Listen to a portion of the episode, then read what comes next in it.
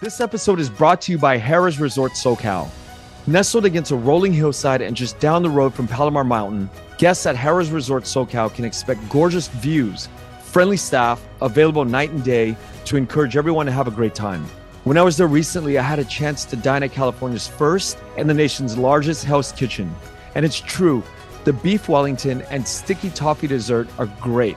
The restaurant is inspired by the hit TV show and features a menu approved by the Michelin star celebrity chef Gordon Ramsay himself. Hope to see you all at Harrah's Resort SoCal in 2024. Hey, Andrew, thank you so much for coming on the podcast. Uh, congratulations, first of all, on the years of the show running, you know, with Kim's Convenient and now Run the Burbs and I know that you are. Uh, there's a plan to release here in the U.S. with Run the Burb. So congratulations on all this great work. Thank you, thank you. It's it's it's uh it's exciting reconnecting to with the uh with the American community because they were um so supportive of of of Kim's convenience. I remember coming out there and and it just like blowing up. And it was the summer of Asians as they dubbed it because uh, it was Crazy Rich Asians, and then Kim's Convenience came to Netflix in the US, and it just popped. Like perfect and so, timing, right? Yeah, it was perfect timing. I just I love that two projects is the summer of mm-hmm. Asian, um, Asians, and so um, it's been a joy making this show, and people have been so excited to see it. Which is like people are just excited to see it, especially the Vietnamese community because I I can't name another sh- sitcom that is centered around a Vietnamese family and then a Vietnamese South Asian family, right? And so I'm so excited to bring this show to the US. It's coming to the CW um, starting at the end of July on Mondays. And I'm just, I'm just, it's, it's a wild moment to think that they're going to turn on the TV and watch a Vietnamese family doing their thing in the suburbs. It's crazy. It's amazing. I'm, I'm so proud of, of what you've done. You know, well, let's take it back when did you discover that you were funny? I don't know if I ever like I don't know if I I oh, that's tough. I think it was probably with big family gatherings. And so if we'd be celebrating a date or like um like a birthday, someone's birthday, there'd be like big family gatherings. And so on my mom's side, she has 13 siblings. Wow. So you got to think, man, we had some big family gatherings. And my cousins and I would always do skits and I loved making jokes. So I think that was kind of like the starting point. And then um as I went into junior high and high school, I think like I was much more of like the class clown type of vibe to it, you know. And so I think that's when I dis- discovered it but like discovered wanting to be funny and being yeah. funny are very different things. Yeah, I, I can imagine. I think uh, many times when we run into comedians, we we think that they're automatically funny, but it's not what we think. It's a very technical thing that they that you do on stage and uh, you know on screen. It's not that you are funny all the time and you're on all the time. Yeah, that's what I've learned by by being around a lot of comedians yeah, like I, I remember when I started doing improv comedy in high school, and that's like that's when it went from something I enjoyed and something that was a bit of my personality into like something I wanted to hone and and and follow up on. So I started doing improv comedy in high school. I joined a uh, a theater in Calgary where they train performers for free, and I wasn't very good. Like I didn't have a comedic voice, um, and it took a lot of years for me to find my voice and who I was. And I say that because like like when you look at Asian comedians, there wasn't for me at that time, there wasn't like a pathway to get somewhere. At least now we have like so many Asian comedians that we can look up to and we they are the best of the best. But back when I was starting out, it was like like I would say like Russell Peters, you know, coming out in the early 2000s, but even like, you know, like that was early Russell. And so um you know, finding my voice, finding who I was. And I'm so grateful to have had the opportunity to perform at, to do improv and to fail repeatedly over and over again. Yeah. Um, to, to find my voice. You know, I, I listened to some of your interviews and four years of failing is sort of like what you kind of described as your early days. But what keeps somebody going for i mean for most people getting through a year or two of failing and, and knowing that you're not good admitting that you're not good but four years what do you think kept you going and saying i want to pursue this journey that's a good question. It's very good. Um i think i started when i was i was i was 16 17 when i started. So for the first year or two it was from sheer like something to do you know? It was like something to do with my friends.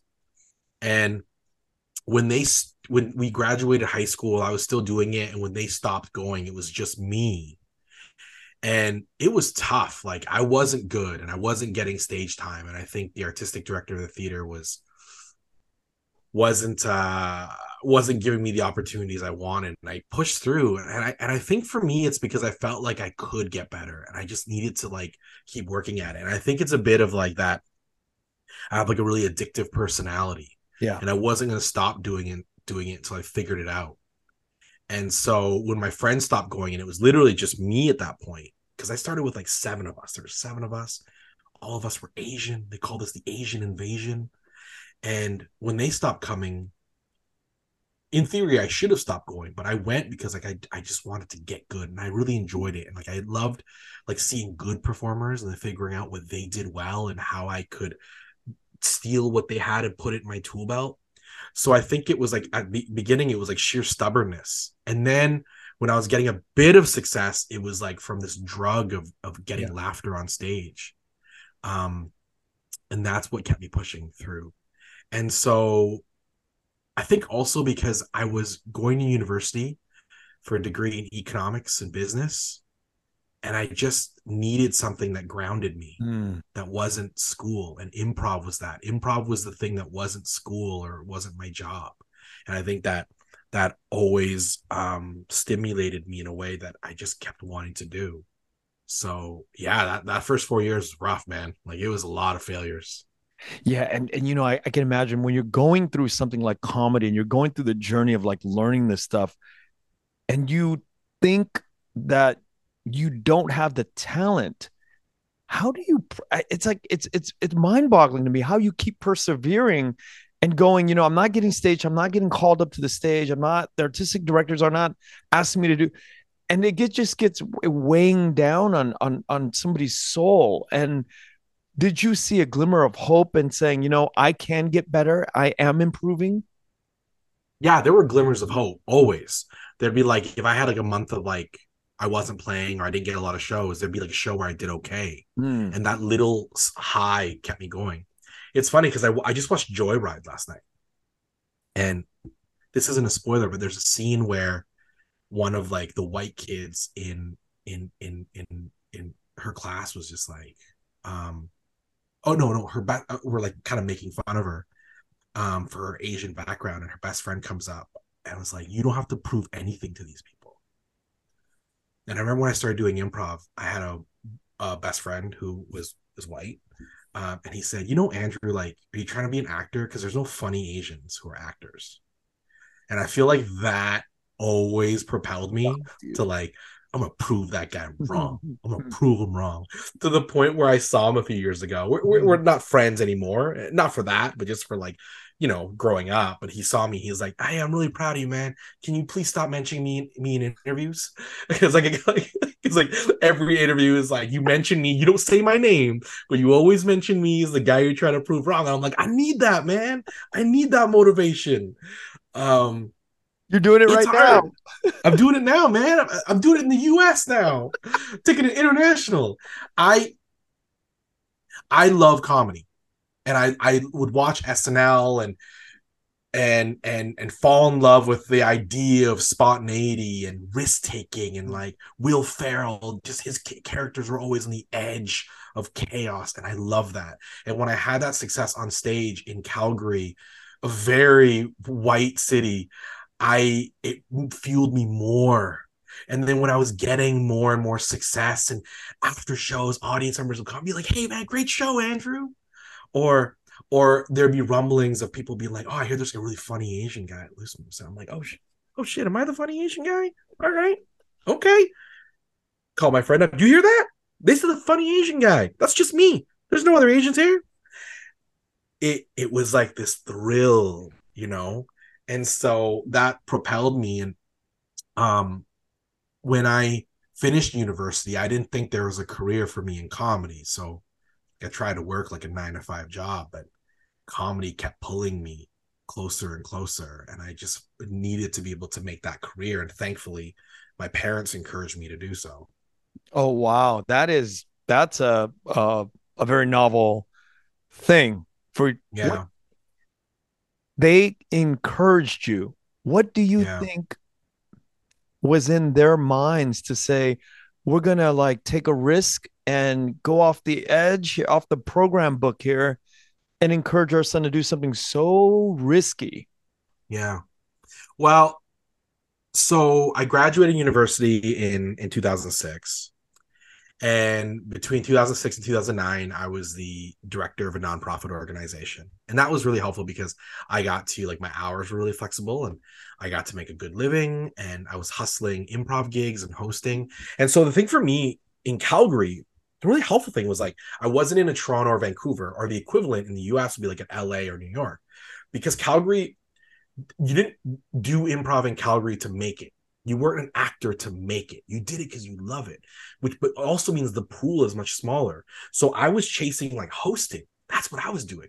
Chasing hosting, emceeing, commentating, uh, mm. creative writing. I emceed the Calgary Stampede, which is like big giant rodeo, but I emceed like the cool stages, you know, where they didn't need me to dress up like a cowboy. And so I was able to supplement my income and build a career out of this. No. And also with my parents, I didn't like I get asked a lot from from kids of immigrants and I was like how did you bring it up with your parents and I think I'm like I always do this I'm like I didn't tell them what I was doing until a little bit later like I didn't say I was doing improv I just said I was like gonna go out with my friends and they didn't care as long as I was in school and not breaking the rules and I you know I wasn't doing any of that so when I invited them to my to their first improv show, I was like 22, mm. 23. They weren't worried. And and and and and I was about 5 years into the game. So when they came to the improv show, it was sold out. It was sold out because Andrew Phung was playing tonight. Right. And so they would hear buzz of like people, oh, they're like, my mom and dad were like, they're here to see you. And I'm like, yeah, they know I'm playing tonight. It's been promoted that I'm in the cast tonight that's exciting to them. And I would always introduce them to the crowd. I would do a scene based on their life. I would get a suggestion from my mom and dad, and my mom and dad loved it. But because I included them in on the journey and they saw me a little bit later on the journey, they're like, oh, Andrew's good. He's got this. So by the time 2012 rolled around, I was like, I, have been thinking about quitting my job and going after the arts full time. Mom and dad, like, do it. Go for it. Wow.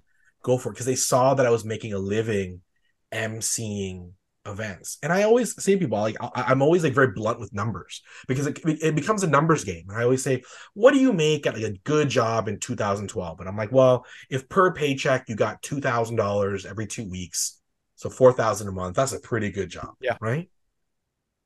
Well, in 2012, when I was emceeing events, I would get 750 to 1500 per emceeing gig. I could do two to four events a month two to four days a month, that's a salary I made at a job. Wow. Right. Then I have all those other days to chase other things. And I was like, you know, I booked like a little role, like a non union television show that shot twice a week, 700 bucks a day for an entire year and a half. Right. So it's like once you add that up, I made what I was making at a job. And so my parents aren't worried. So when I quit my job to go after this full time, they were good with it. And then when I would I started producing my own improv shows.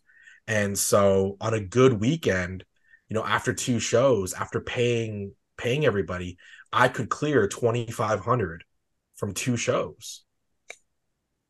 That's like the dream, right? So yeah. like if you bring it down to a numbers basis, it was like my parents were like, "You're good." You know, I I heard in an interview that you kept a spreadsheet.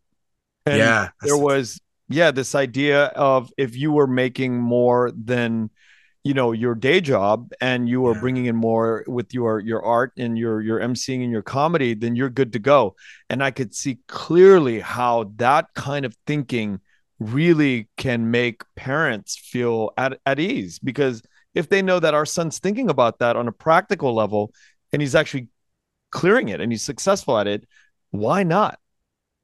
Yeah. I hack the game, man. Like, yeah, like, like parents like want you to work smart, you know? Um, and so I showed them the Excel spreadsheet. I literally opened it up today.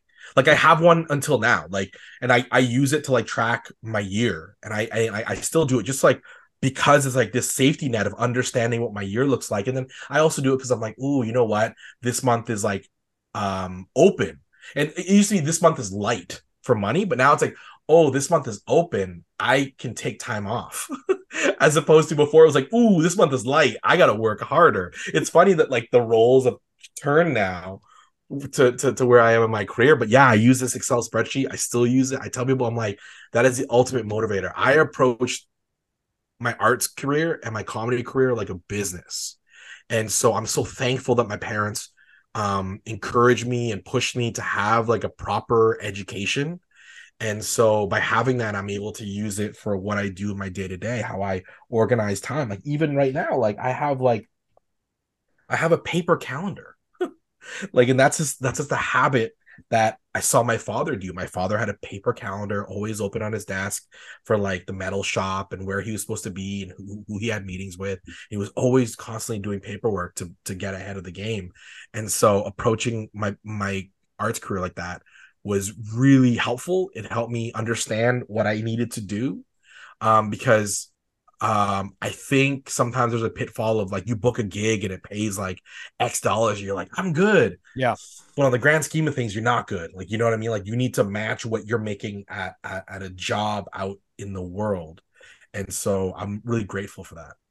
But you know before we get into kim's convenience and landing that role you know when you're out in the gig economy and you're a comic or you're hosting and you're doing all these things that people are paying you uh, some small, a few hundred dollars.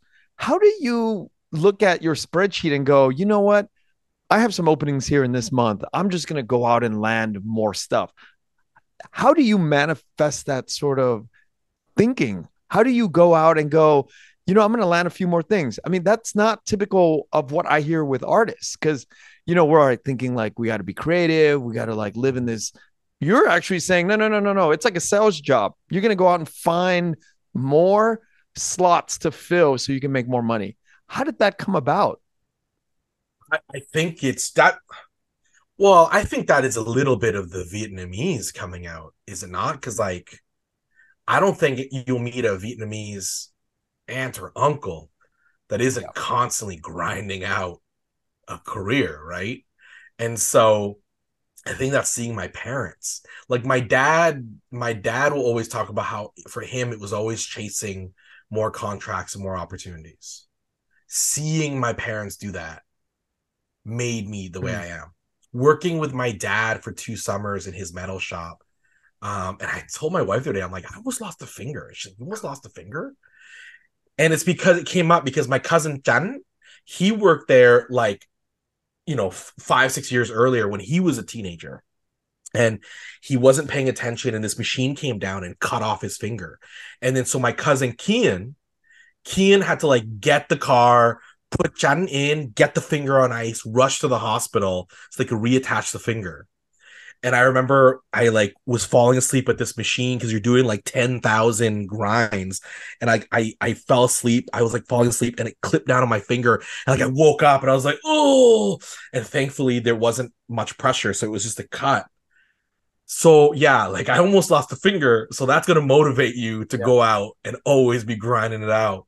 But for me, I think Im- this is where improv really helped because improv when you're on stage with your partner you're always like looking at what are the options here? Where where's my like choose your own adventure? Yeah. So for me i've always been really good and it's because of improv of like thinking outside the box and like finding ways to to to, to hustle and grind. So for emceeing it was going to chamber of commerce events and meeting other business owners and and finding out like hey oh you're a brewery hey do you need someone to mc an event for you coming up they'd be like you know what andrew yeah we're we got this we got this like launch we're doing for a new for a new brew why don't you come down how much you charge i'm like 500 bucks like 500 bucks for sure right? It was also hosting a lot at Loose Moose. So Loose Moose is like a name in Calgary. So if they were looking for a host or person, they'd come to the theater and be like, "Oh, Andrew, do you want to host this? I'd love to." And then from there, when you do a good event, you can get 10 other events because people who go to events probably work in other companies like hey can you come do this?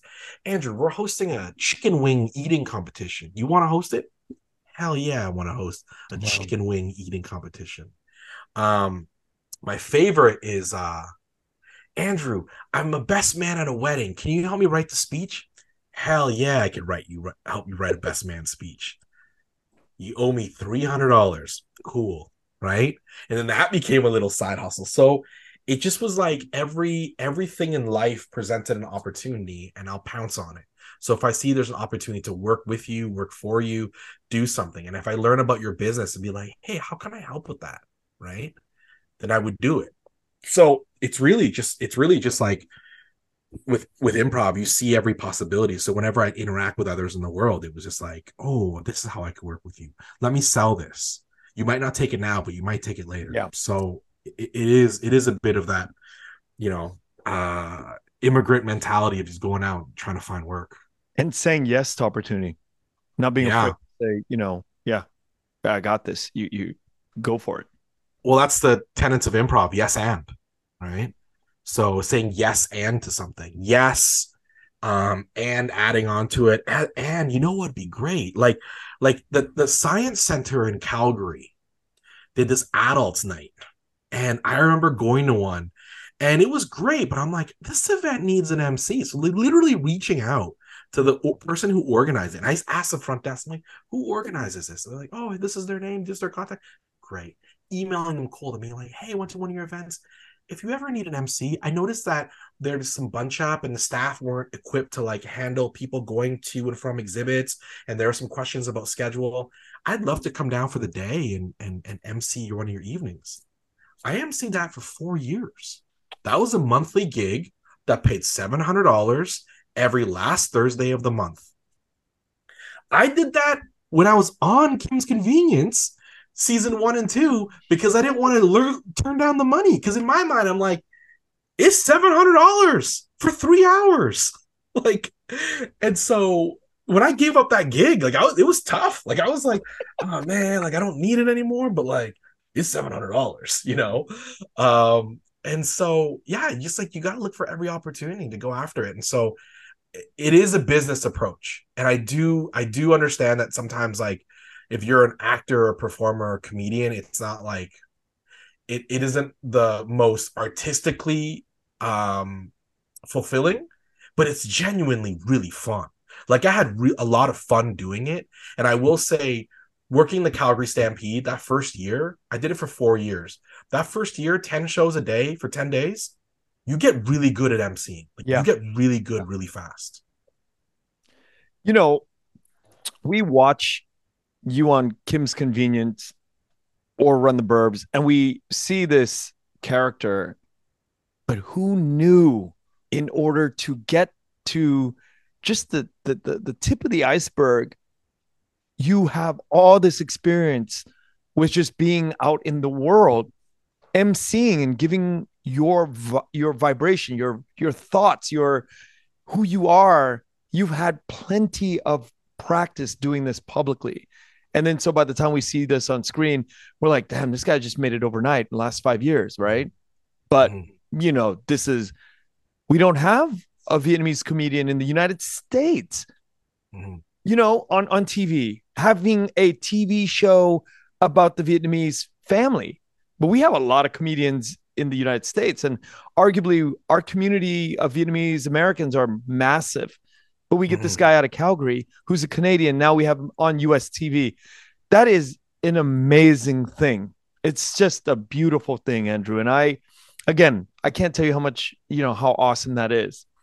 How did you get to Kim's convenient convenience? And how did you how did you think that it would affect your life when you went to into the audition? Um, I was doing a show um, at the Edmonton Fringe Festival. The Fringe Festival is like a theater festival and comedy festival where it's like new works or like um, you know, smaller works. and I was touring an improv show called Kill Hard. And Kill Hard was an improvised action movie based on an audience member's life. Wow. We'd interview an audience member and then we we pull something from their life and turn it into an action movie and we had like 10 fight scenes choreographed so we would just like whisper fight two and go into fight number two and we would sprinkle it in. We always had a car chase choreographed you know? And uh after the show ins choi was in the audience and ins choi was the creator of kim's convenience and he waited after the show and he's like who are you man? And i was like oh i'm andrew phung he's like how come i've never seen you? And i'm mm. like i'm not really part of the theater world the improv comedy world. And he's like i got a show called kim's convenience a, a, a play. And I was like, I know, I know Kim's Convenience, the play. It's like, I'd love for you to audition for it. Okay. So then, like four months later, I get a reach out to my agent. And I had an agent like very loosely, like an agent who just booked me in some commercial auditions every now and then, like real light stuff. She's like, Yeah, you got this audition for this sh- um for the show. I'm like, okay. So I sent in a tape, didn't hear anything for a month. I didn't get it. Month later, hey, we want to fly you out to Vancouver. Okay, free trip to Vancouver. All right. Go to Vancouver, audition in front of the team. Didn't hear anything for a month. I'm like, I didn't get it. Get an email. Andrew, they want they want to bring you to Toronto for a chemistry read. You need to negotiate your deal now. so we negotiate my deal. I go to Toronto, free trip to Toronto. The night I land in Toronto, I go do an improv show because I needed to stay warm and I would lose my mind in the hotel room go audition the next day. First scene is with Simu, Simu Liu. Mm-hmm.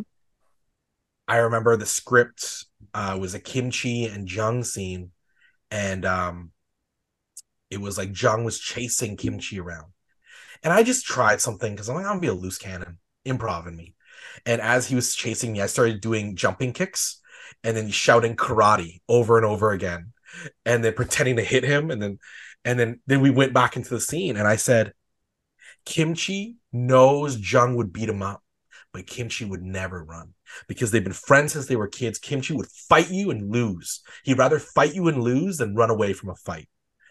And it was something I discovered. And then I did a scene with Paul Sun-Hyung Lee. And again, I went the opposite. And I, Paul told me this afterwards.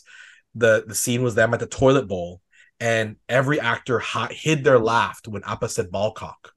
And when he said ball cock, I just started like laughing and and and Paul was like, "You're the one, only one who did that." So I kind of went against the the grain, but like I went with my instincts. And then a week later, I found out about Kim's Convenience, and I was so excited. But I was unsure of how big this show was going to get. So I moved to Toronto for six months to make the show. My family was in Calgary. Came back, didn't know how big the show was going to get got renewed for season two and then and then we're like oh then we went on tour across canada and we saw how big the show got and that was massive. And so um i knew it was going to be life changing i just didn't quite know it was going to be this much. And so i'm very grateful for that opportunity. And while this is all going on the last you know those five years do you do stand up do you do other gigs that are you know um that support a different type of art you know within the comedic space yeah, like when I was filming season one and two of Kim's, I was doing still doing my monthly hosting gigs, my weekly improv shows. I was still doing like four shows a week. Um from season one and two. And then season three, I was still performing weekly. And so yeah, like I honestly like my schedule hasn't really changed. I don't do weekly improv shows anymore, but I still do improv. And I don't do weekly improv shows mainly because I'm so busy. Right. Yeah. I'm doing a show Friday. I'm doing I'm doing a show this Friday. I'm very excited about it. Um and and it's with Colin Mochrie and like so like it's wild now that like my the the people I get to play with are like these people that like I looked up to for so long. Um they're my peers that I think are so incredibly talented. Um but yeah, like in my job is still the same. Like every day I'm still hustling and grinding it. But like my hustle now is like emceeing gigs like I that that are in the country that I travel around for. I get booked a year in advance. Um, I'm hustling my TV show. Like now my day is reading scripts for my show, writing, executive producing, reviewing cuts, going through edits, listening to music. Like it's still the same. it's just the, the the the size, the scale of the work is even bigger now, right? Mm-hmm. Um, and that's what I love. Like my career has progressed in this way that I, I wanted it to. I'm just doing bigger projects now. Canada and the US are are very, very similar cultures, mm. but there are differences. Now, your comedy and comedy in the US, I'm sure that there's like these small uh nuances that are different.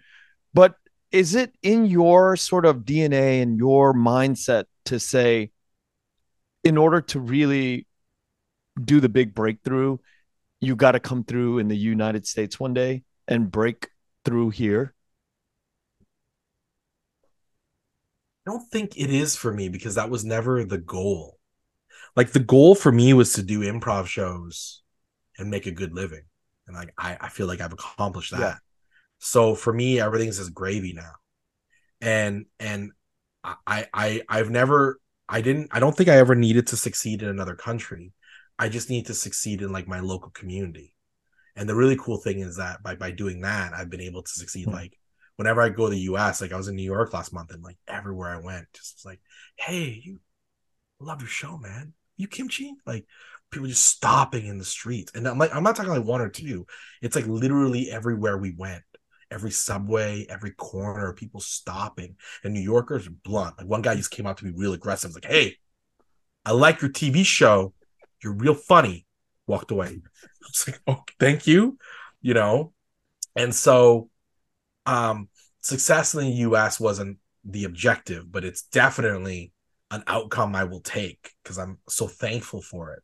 And with a show like Run the Burbs now, um, to be able to to make a show that is um spotlighting things that happen in a Vietnamese household makes me really proud, you know. Like in the first episode uh, of season 1, the pilot, I say joy like very early. And I remember right away the tweets of people coming in being like, "Whoa, Andrew Phung just said joy on network television." Right? Damn, what a moment. And you know, and that's a moment. And yeah. so or we did scenes where I'm speaking in broken Vietnamese, Vietglish, you know, because that's how I speak. And people being like, "Hey, Andrew's Andrew's accent's on point there. Like that's how that's how the second generation speak Vietnamese. And then people being like, "Oh, damn, Andrew Phung wasn't Korean. He's Vietnamese." Vietnamese, and I was like, "Yeah, man, the swerve, right?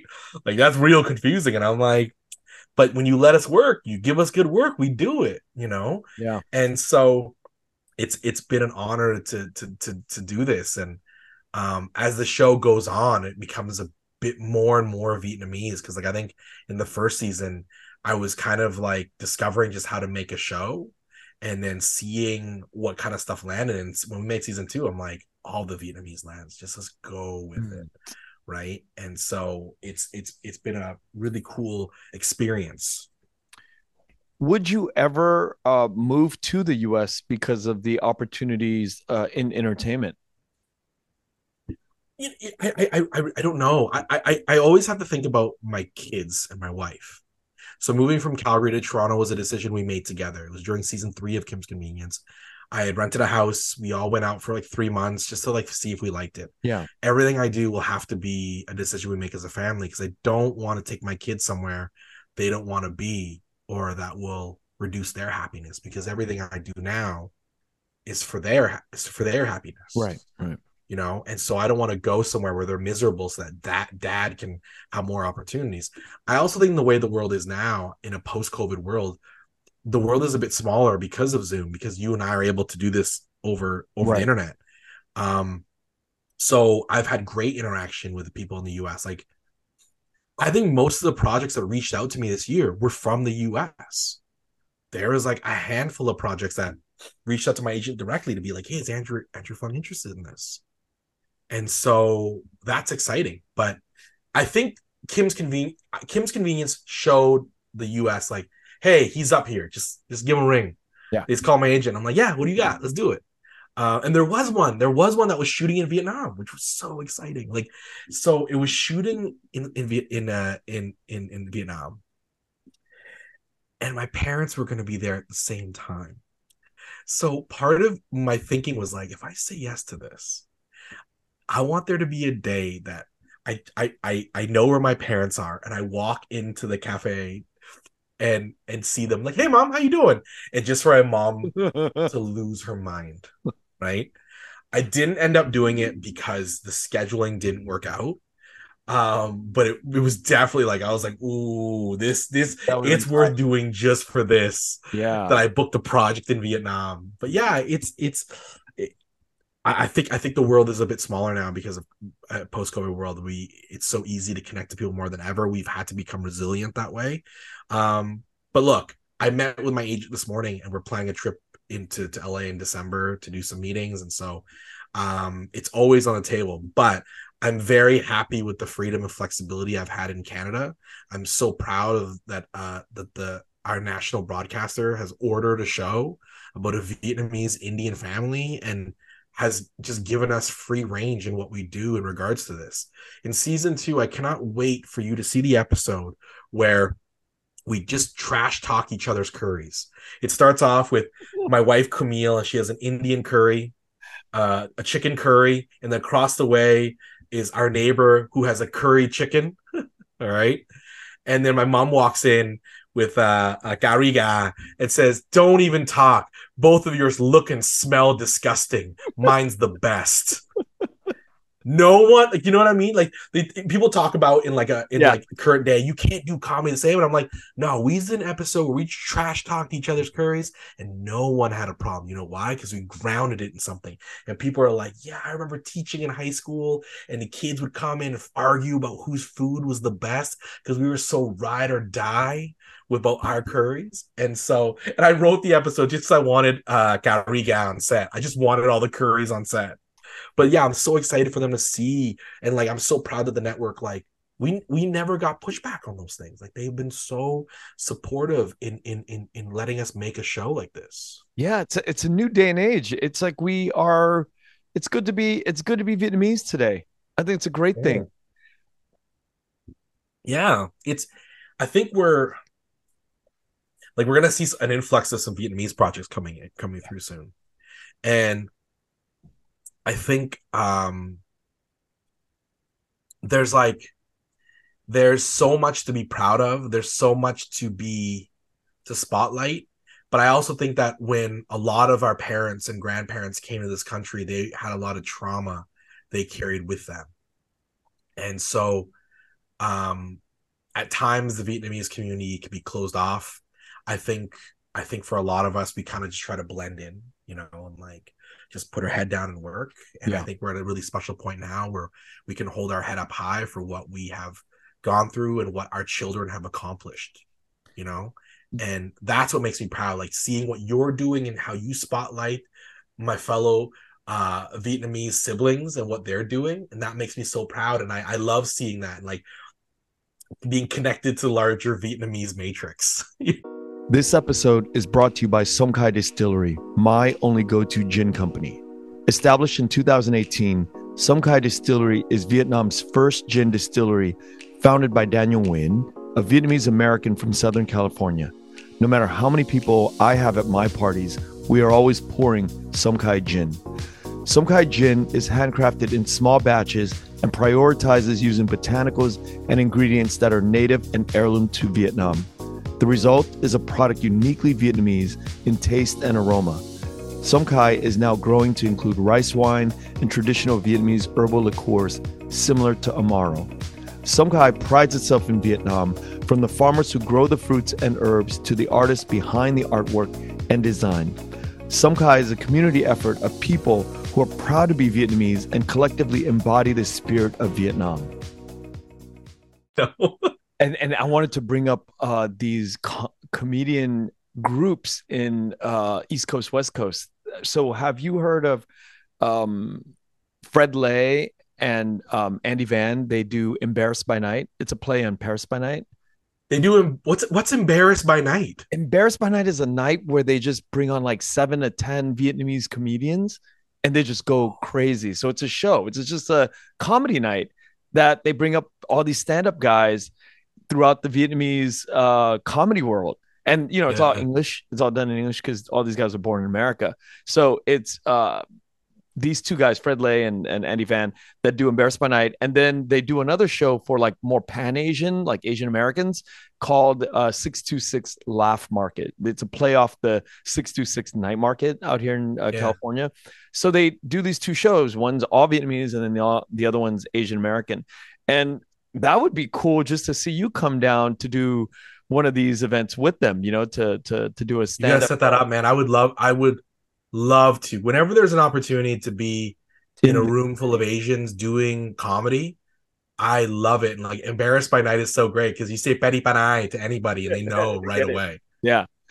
You and know, I could I could see it'd be trippy for you to to be in a room with hundreds of Vietnamese or hundreds of, of Asian Americans in here in California. It's it's a trippy thing.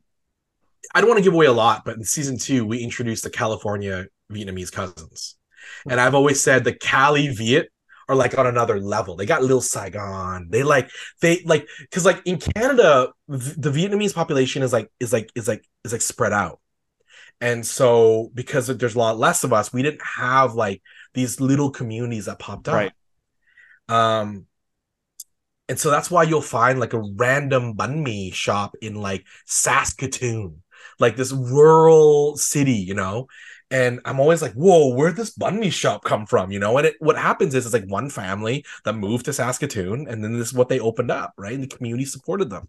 But like, yeah, like in California, in Cali, like, and I knew about this in like 01 when Asian Avenue popped up. Yeah. And Asian Avenue, you're introduced to like all the Asians in North America, and it was all Cali Asians. And they just like lived a life. There's a style, there's a musical genre, um, the import car scene, all those things. And I'm I'm learning about that now through like it's just wonderful like Instagram accounts and connecting to that community. But like, yeah, we introduced the Cali cousins. And it was like a joy. Uh, Uh, so yeah, our v, our our exec at CBC is half Vietnamese, and so she she's on board with all the jokes. Though one time I did put in a numa into a script, and she's like, Andrew, though I appreciate the sentiment, you know full well we cannot air this at 8:30 on on television. And so she caught me in it, right? Um but yeah, it, it's like the Vietnamese and regions different, which is interesting because like a lot of the clips from the show have have have gained momentum on TikTok and social media and like one clip in particular was just was was was a little bit polarizing because they'd, they'd be like um like we're arguing the my family's arguing my parents and i and um one one person comment like people were just commenting like oh my god this is real life. This is like this is it for us. And one person comments like oh these vietnamese don't argue like the vietnamese i know. And i'm like wow it looks like you're from california. Well we're we're we're up in canada so we we we don't argue the same way. And i'm like that that in itself is like like in order for us to truly represent our community Yeah. we actually need to understand that vietnamese in north america is a varied thing. Like is there's a range of how we are. And the vietnamese in vietnam will look at the vietnamese in north america and be like what are you talking about? You're not vietnamese. Like we, we're the vietnamese. So even within that our culture has changed because when we got to this country we were spread out. We went to all these places either for work or we were sponsored to go to these places or we had like one random family member there. And so it evolves. So like my family fights a bit differently than other families you know um which am- has been interesting dissecting. Yeah, I'm I'm so glad that we are dissecting this because East Coast Vietnamese versus West Coast Vietnamese are very different people. Very different. A- a- And and I, and I boil this down to something's very simple. When you're an East Coast Vietnamese, chances are you did not grow up around a lot of Vietnamese or Asians. So you had to really grow a thicker skin and you had to combat the outside forces of other people that you that were not Vietnamese that did not look like you. When you're in Orange County or California, Southern California especially, there's there's strength in numbers. So you can live within your community and then like explore outside, but chances are there's very little of kind of bumping heads that you do in the East Coast. And the East Coast because of the weather, because of whatever it is, people are just they grind harder, they go out and drink more, they just are they're just hardcore more hardcore. When the East Coast Vietnamese come out to LA and especially mm-hmm. in the entertainment industry, these guys just tear it up out here because they just work Yeah. harder. They're just more well read. They go to better, you know, better schools. And you know, this is all a gross generalization for sure.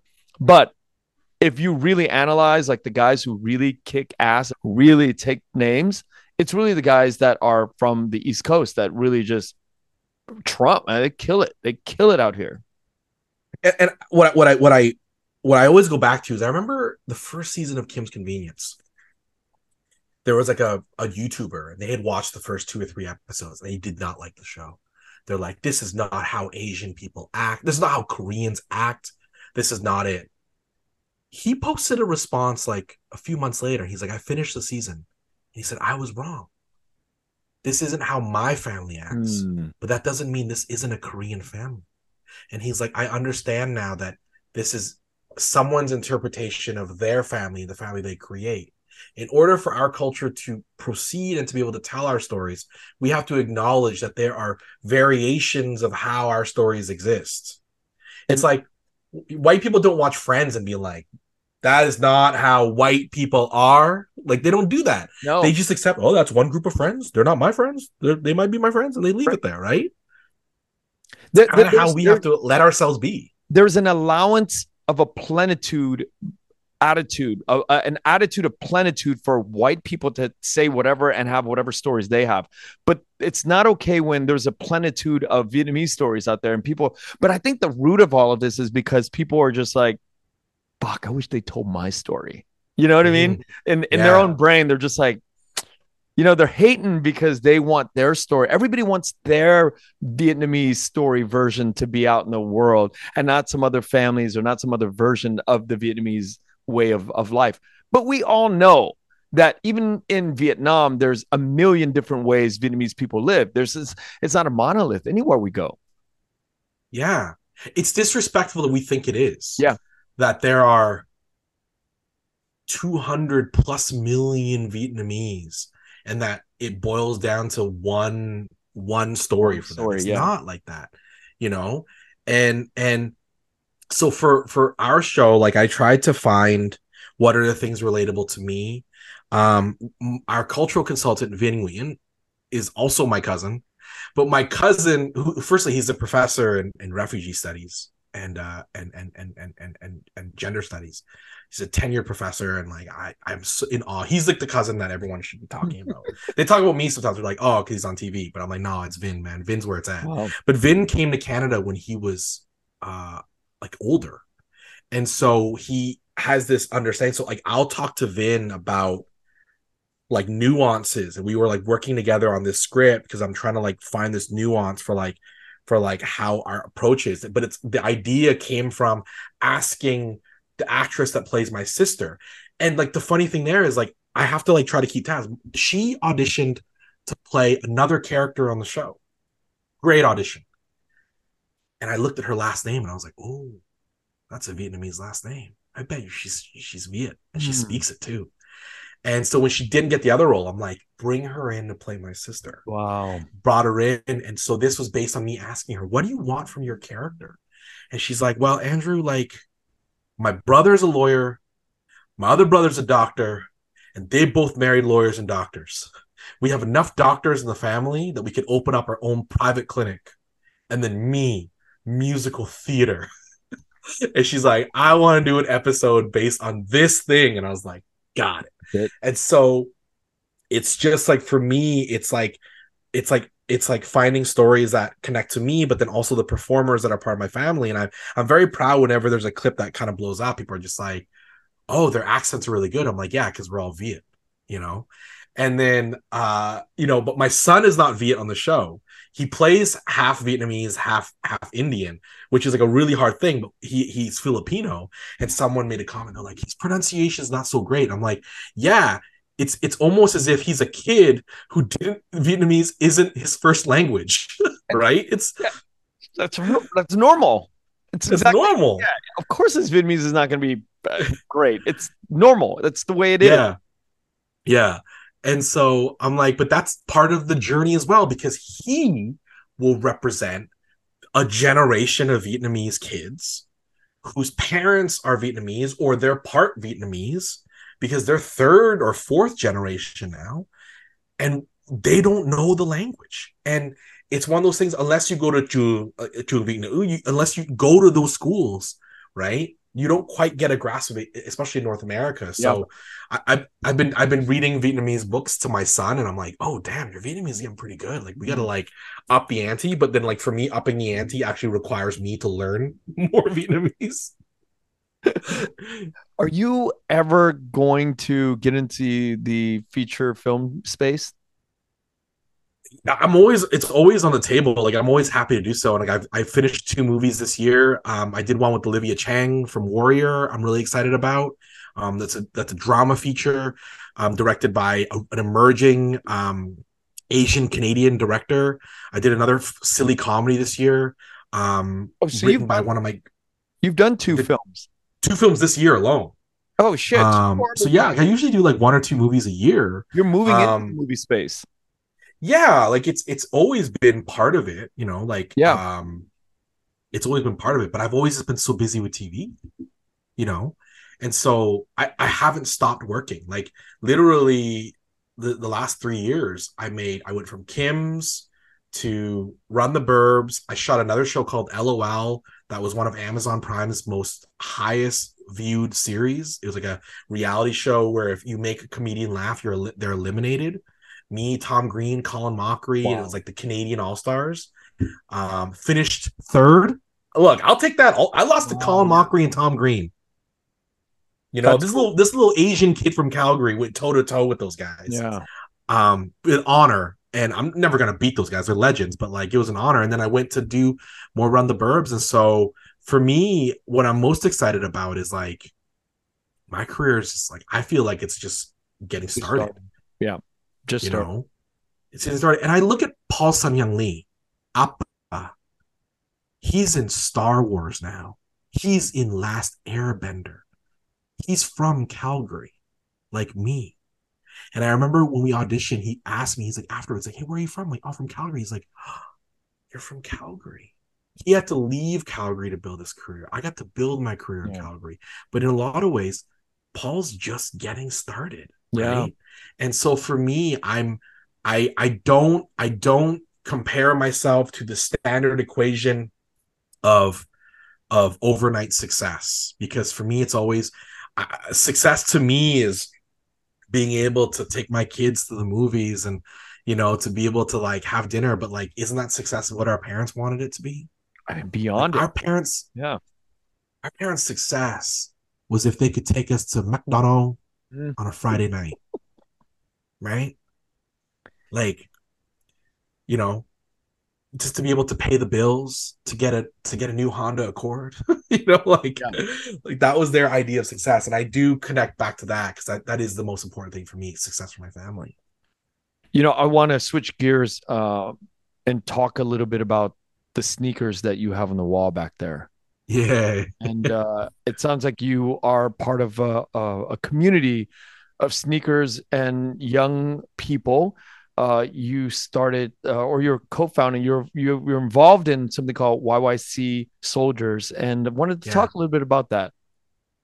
It was a sneaker group I started up in 2012 with some buddies. We were just like we'd met up in the sneaker lineups, big into sneakers, started this group up, organized some events, and then like we made enough money at the events to kind of start a business with it. So they're running it now but like it's super cool like who they're working with. They're working with ebay sneakers. They're working with like, on a on a national level. Um and we just like do these fun sneaker meetups. And so sneakers was very much something that was i connected to. Um um you know i started doing comedy and it's become a, a big part of like my my persona but it's also like you know how i said improv was the thing that wasn't school well yeah. when improv became my job i needed a thing that wasn't improv and comedy so mm-hmm. sneakers became that sneakers and pro wrestling became that you know and i i am excited to say i got air force malt in season two of run the burbs like i got i we put that into the script was that right? Sup Where, where where's that oh, from? Oh yeah, that's Sup Doc all day long. Sup Doc, Sup Doc did it. Oh, got the Air Force mode on feet, and so I took that and we put it in the show. And so my cousin comes on, Tyson, my cousin Tyson comes on. He's like, Oh, got the Air Force moat on feet. And and so, you know, I'm trying to like I'm looking at like Vietnamese culture and trying to like find those things that kind of connect us all into it, bring that into it. Yeah. Yeah, that's beautiful because uh the traditional uh, way of a, a, a person in the United States, Vietnamese American, when we think about our language, our sort of our puns, it was never funny. We would never think of it as being funny to the outside world. But here you are flipping that script a, a bit and saying, you know what? I'm going to bring it into the mainstream and I'm going to make it funny. I'm going to make it not only funny for us, but make it funny for all of you out there too. Yeah. Like there's a scene in season one with me and my dad, and I'm trying to speak to him about like a really touchy subject, but my Vietnamese is so bad that I can't quite say it right. And so you watch me spiral with Vietnamese. There's like a joy in that because, firstly, it used to be a place of embarrassment. Yeah. That we weren't able to communicate with our elders and aunts and uncles properly. But like for me, I take that as a source of like comedy, you know? And it's a source of like, yeah, man, it's who we are. Let's lean into it. So I try to lean into the things that are relatable. I try to lean into those th- um lean into those moments, you know? And even within our music, like we've been able to source really amazing music. Like we got Suboi, she she gave us some tracks for the show. Um shout out to Suboi. Yeah. Female rapper in Vietnam. Some people are saying that she's a Nicki Minaj of Vietnam. And and her music videos are like beautiful. They're like yeah. arts works of art. Like they're so visual. Um or like there was one where like there's a song we were trying to source for the second season, and the chorus was like Danadi. And so I always listen to the lyrics. I don't want like violent or misogynistic lyrics. Like I really broke the song down. I'm like, Danadi is like hit him now. And I'm like, okay, hear me out. I like I sat down with the, the our entire EP team. I'm like, you could argue it's like hit someone now, but is it also like you gotta hit it now? Because yeah. if this was an American song, it was like you gotta hit it now. We'd be like, yeah, this is a club yeah. anthem. Yep, yep. And so I love that there's a scene where you hear "danadi" in the background because we've turned like we've taken Vietnamese hip hop, and it's and I'm like, look, at the end of the day, a banger's a banger regardless of the language. Uh, and I remember like really sitting down, like break because every Vietnamese track, hip hop you know, I break down the lyrics to make sure they're appropriate for for for network television. But that one brought me so much joy. So I'm like, it's been such a it's been such a joy looking at like our culture, learning it, refreshing my memory, um, working with Vin on the cultural specificity on it, um, because I I don't know it all, and the way I do things is different this is a tangent, but I remember I made a TikTok about um that one year and how much I missed it. It was COVID, but I called it Lacey. I said, "Oh, I miss Lacey this year." Someone went on and was like, "You're such a disappointment. It's that. Why are you calling it Lacey?" And I was like, "Oh, damn!" But I, I thought like I'm like, I've called it Lacey my whole life. Like we're my mom and dad be like, "Oh, we're gonna go uh, uh nhà bà ngoại uh, làm lì xì hôm nay." We called it Lisi. And I'm like, you're an Asian, you're a Vietnamese person in another country, in another city, and you're criticizing me for how I have lived culture, you know? And we're both right. you know, we're both right because every family has their own tradition, every culture has become its own thing in different places right? So for me in making this show, it's finding the specificity for this family yeah. and making sure it works for them. It can't be all families. But yeah, working with Vin has been really interesting and like but what a um, beautiful story, uh, this Lisi, because it what it shows is the interpretation of everybody uh, who thinks about a certain thing like Lisi, and that you know that correlation, I mean, that just goes together perfectly. And there's nothing wrong with a young person thinking of, like, I can imagine my kids thinking about the red envelope at, at every that. And Lisi is part of that cultural aspect. And to yeah. name it Lisi Day is yeah. sort of apt it's it, it falls in line. But now having a show that talks about all these little vignettes of our culture that's being translated and picked up in a different way in different viewpoints of of it just helps perpetuate that we are a variety of Vietnamese all over the world. We see things that are could be culturally relevant, but we just see it in a different way. And seeing the idea of the Day of Tet as lì xì is so valid. And I think that this should be uh, a practice that we in the Vietnamese media should be talking constantly about how we reinterpret things that are in our culture. We should be able to see uh, that as lì xì because that's it's joyful to think of these little red envelopes bringing little packets of joys to our little kids.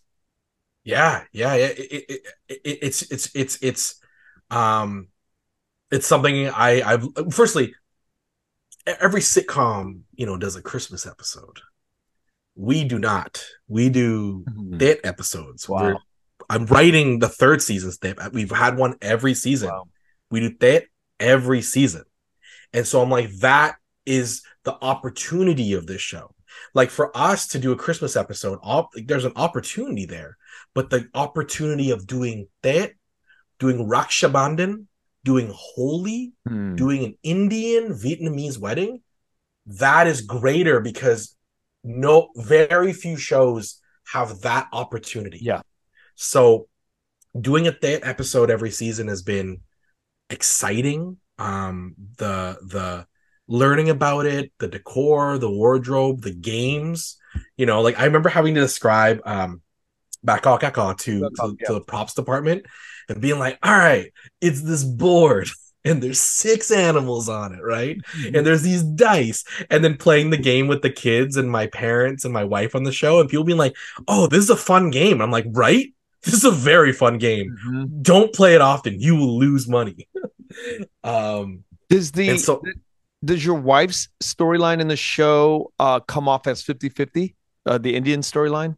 yeah like you know it's it's something i know in the first season it, it leaned a bit more on the vietnamese storyline but season two was more indian stories we try to balance it out um but with my wife her journey is with food and and her mother and her mother passed away when she was at a young age and for my wife camille it's a journey of discovering her recipes through food and for andrew um you know having a sister that is the perfect child andrew lives in her shadow right? Because uh, Carol's a doctor, and um, and uh, so we explore that and we see my parents. But yeah, it's it's 50-50 for sure, and I think even 50-50 with overlap.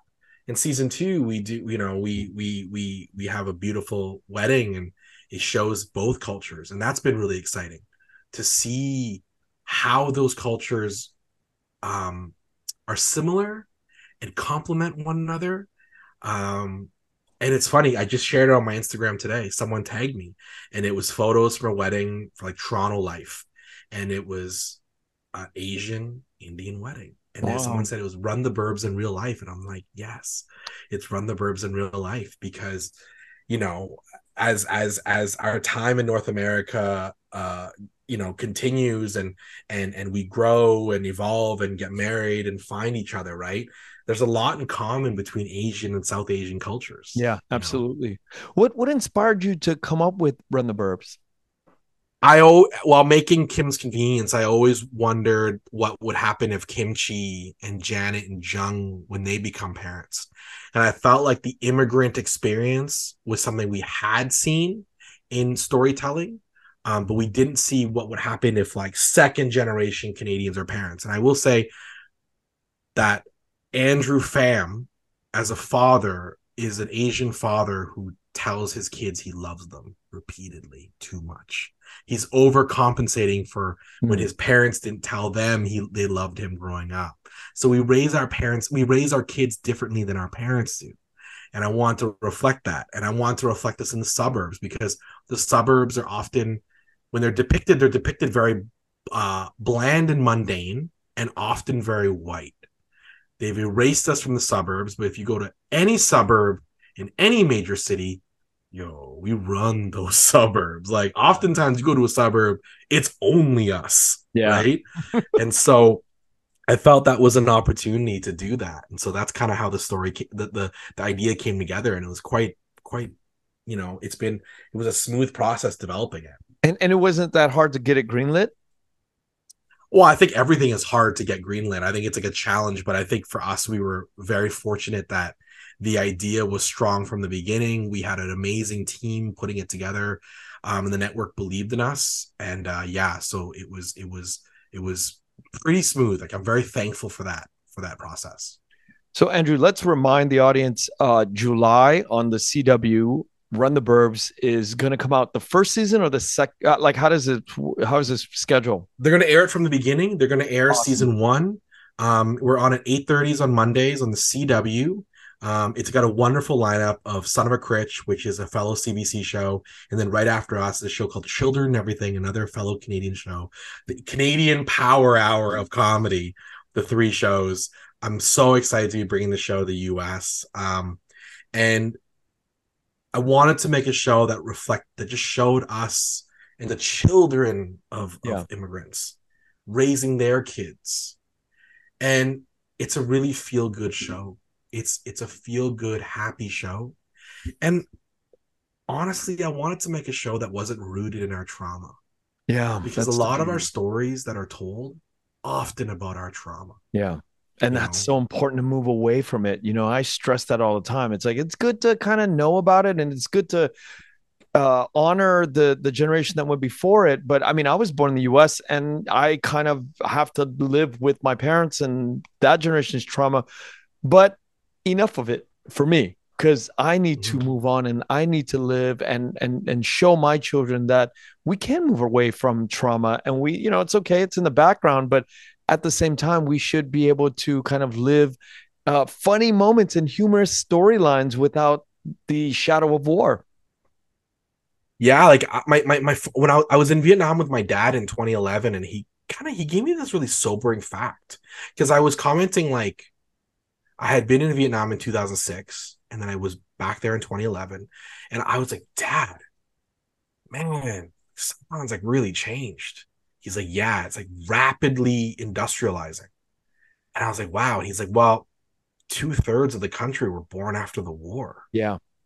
And it like, it hit me because we've been like our only narrative in the in North America is often related to the war. But it's been so many years where two thirds of the country born after the war. So they don't know that trauma. They're just trying to rapidly build the country to the powerhouse it can be, right? And it's the same way in North America, right? And my kids, even me, like I didn't know what my mom yep. went through until very recently because she never told me because she didn't want me to carry that burden in my life. She's like, "What? I didn't want you to have that on your shoulders. You don't need to have it." And obviously now I know, and it gives me a greater appreciation, respect, and understanding of what she went through. But it, it is something on my mind. So I wanted to make a show that was um, about this family, about the suburbs, showing them living their best life.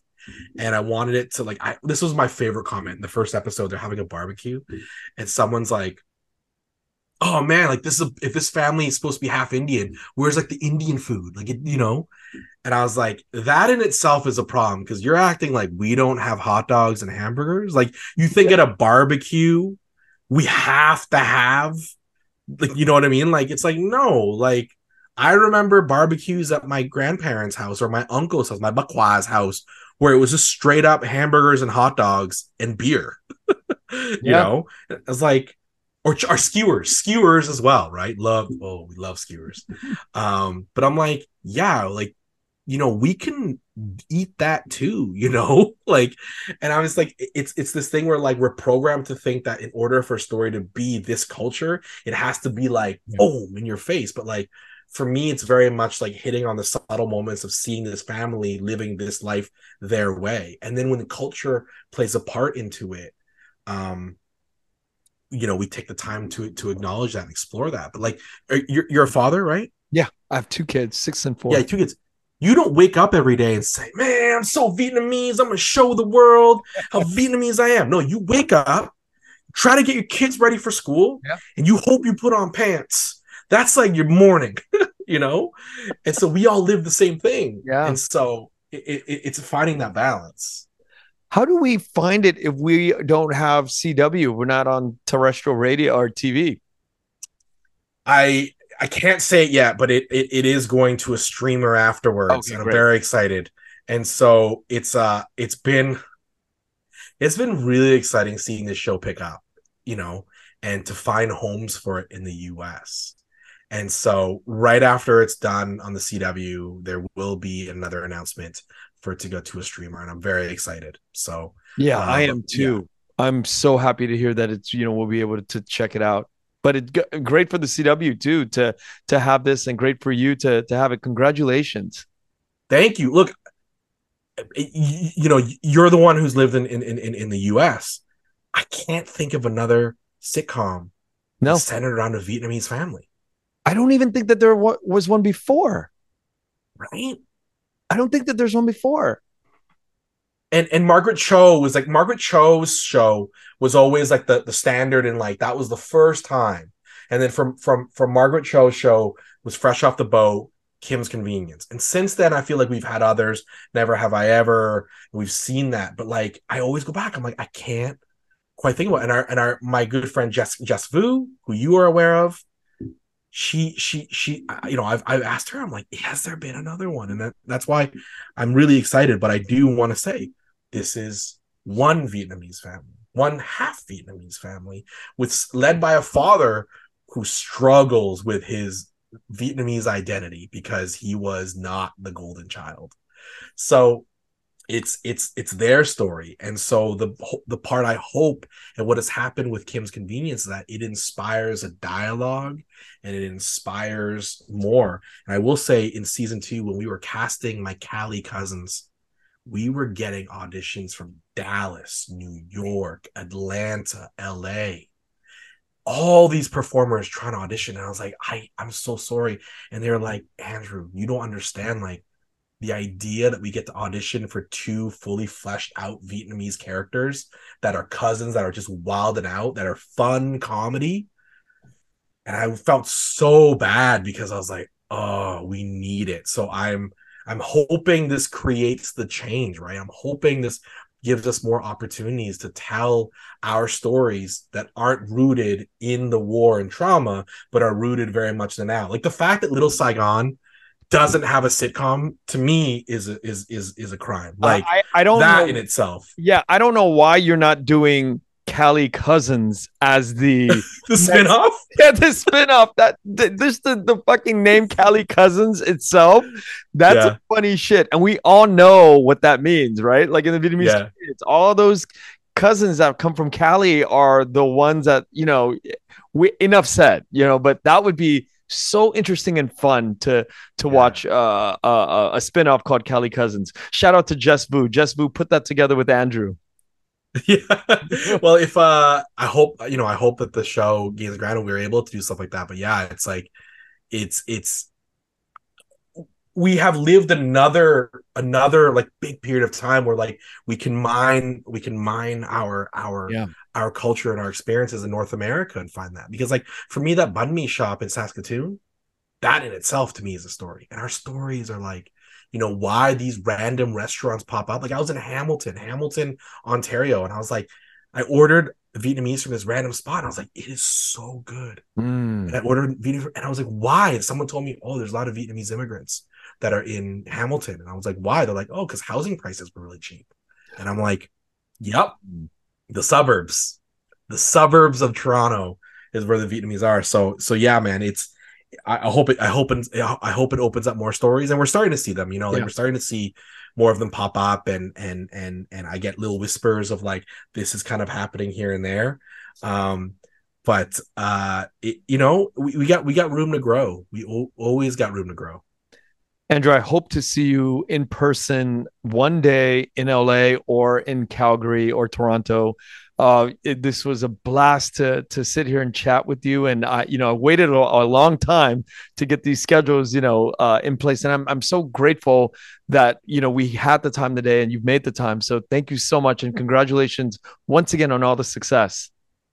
Thank you for being a leader in the Vietnamese community. Thank you for telling our stories in a second generation context. And uh, hopefully embarrassed by night 2023 2024 i get to come out and uh, connect with the community. It would be uh, a joy. You describing it gave me goosebumps. I'll let the boys know. I'll let them yeah, yeah. you guys know. Thanks again yeah. thank you so much. Thank you for listening to the vietnamese with kenneth nguyen. Special thanks to brittany tran to jane nguyen catherine nguyen tina pham sydney jamie and christo trin please find us on instagram facebook and tiktok at the vietnamese podcast